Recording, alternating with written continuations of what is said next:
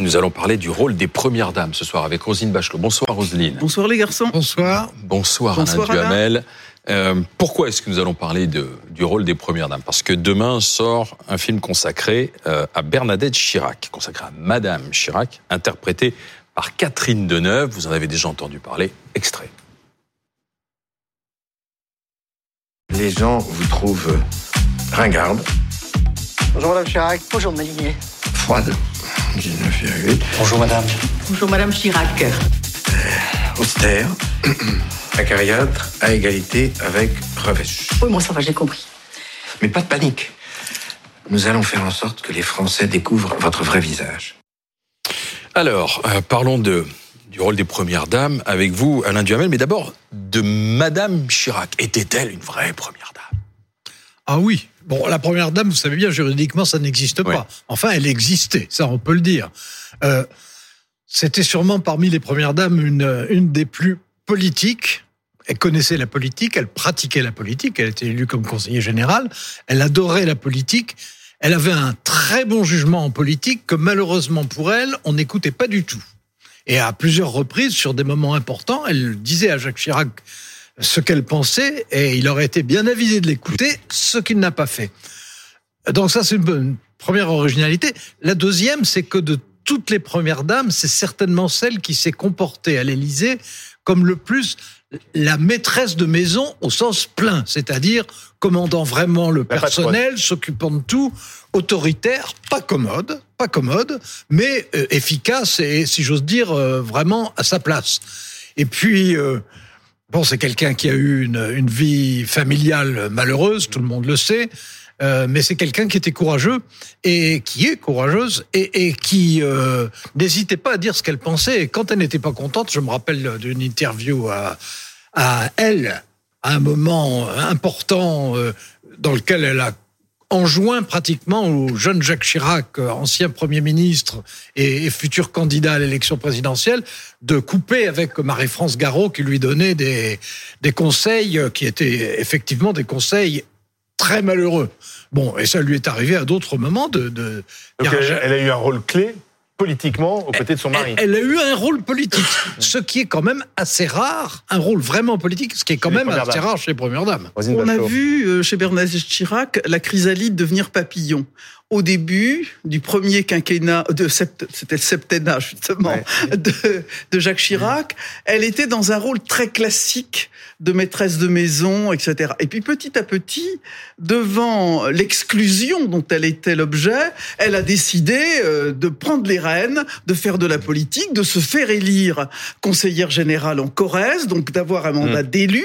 C'est quelque chose d'original, hein, c'est la seule épouse du président de la République qui avait un mandat, qui avait une existence politique, et puis elle avait une façon d'envoyer des vannes, Bernadette Chirac, qui était d'une cruauté absolue. En public ou en privé ?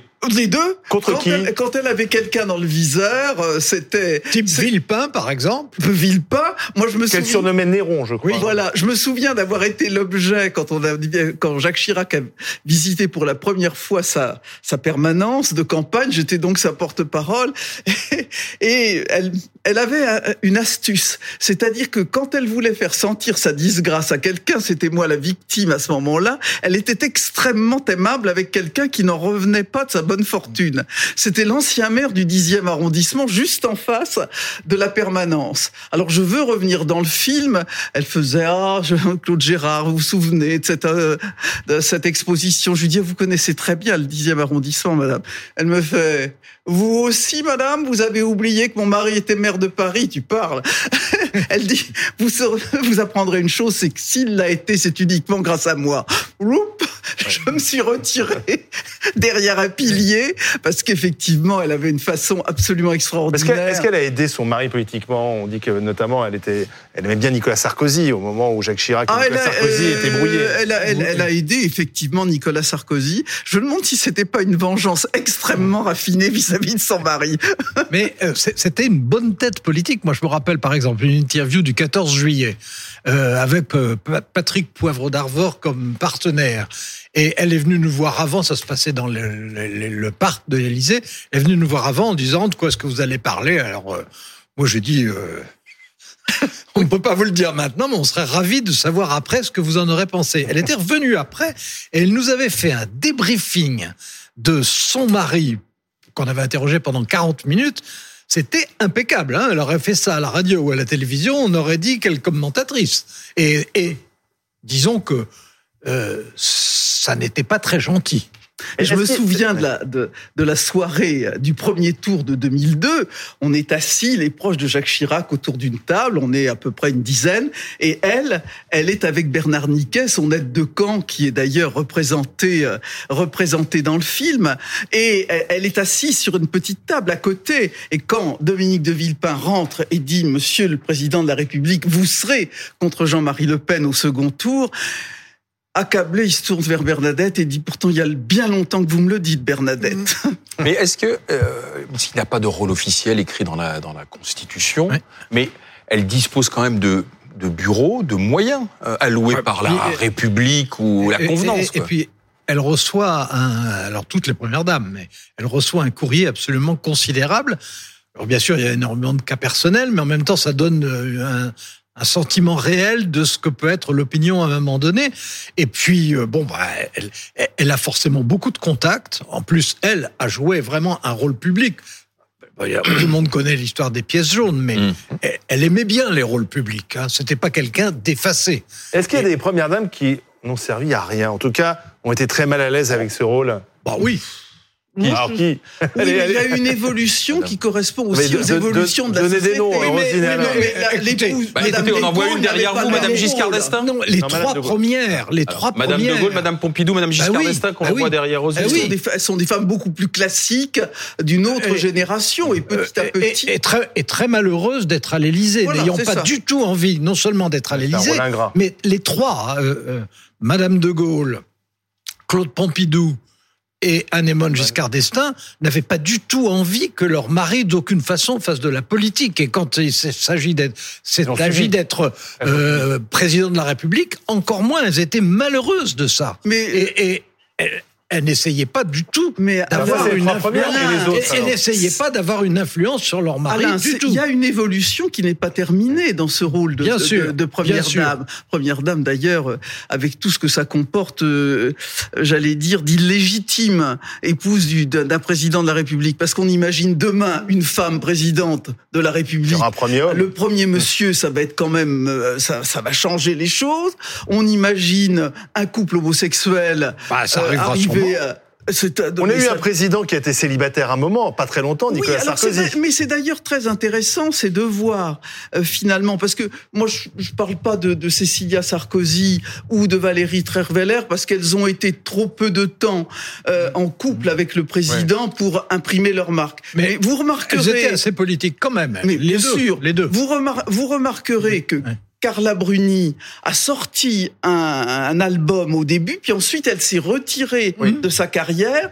Quant à Julie Gayet, elle n'a pas été première dame parce qu'elle a voulu continuer cette carrière cinématographique. Finalement, les épouses de présidents de la République qui ont un métier, une fonction, elles sont finalement soit dans la soumission, soit dans l'abandon. Et Brigitte Macron, alors Attendez, mais vous la positionnez où? Dans la soumission ou dans la... Parce que Brigitte Macron est dans un rôle classique de première dame. Il y a aussi une dimension dont on n'a pas encore parlé, et qui est que il y a les femmes des présidents de la République, certaines d'entre elles, jouent un grand rôle d'équilibre personnel pour redevenir, si j'ose dire, un couple normal en dehors de tout ce qui est prérogatives, obligations, etc.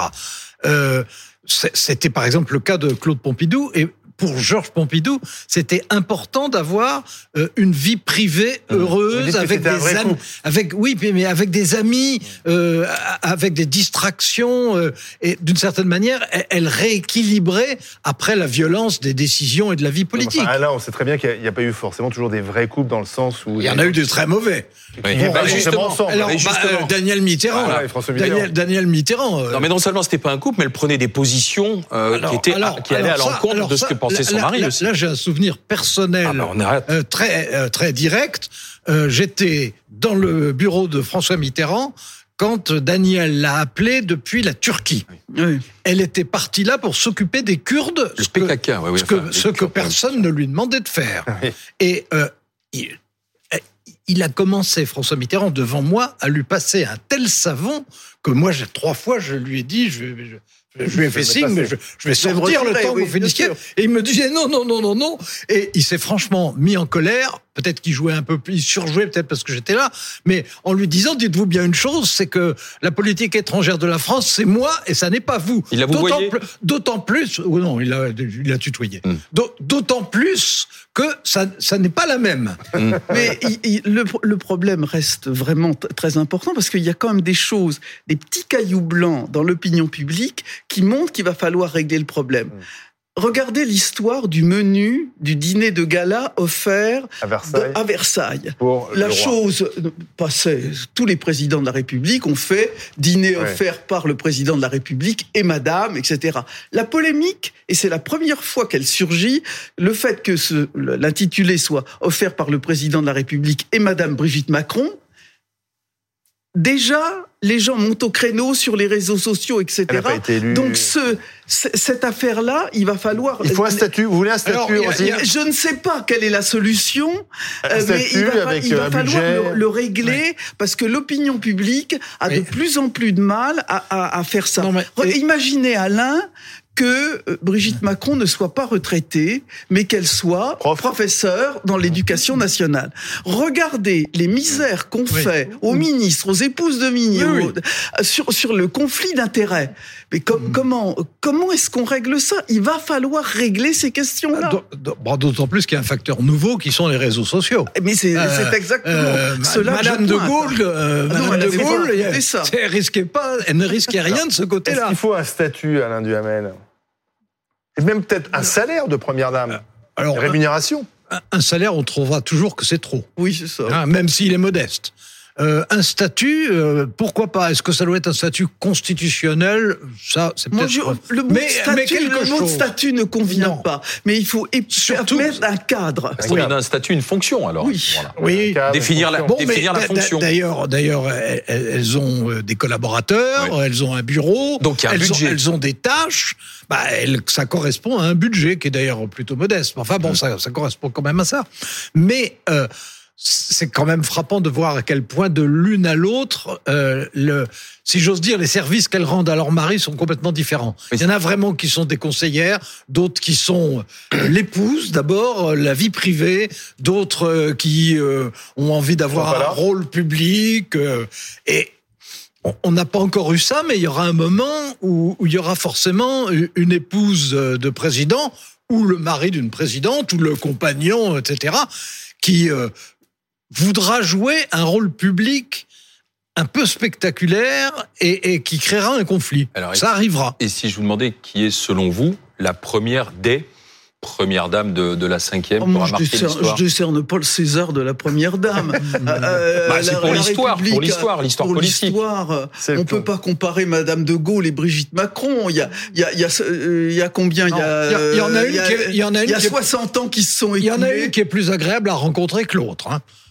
Pourquoi ? Parce que Madame de Gaulle n'était vraiment pas amusante du tout. Brigitte Macron est extrêmement sympathique. Justement.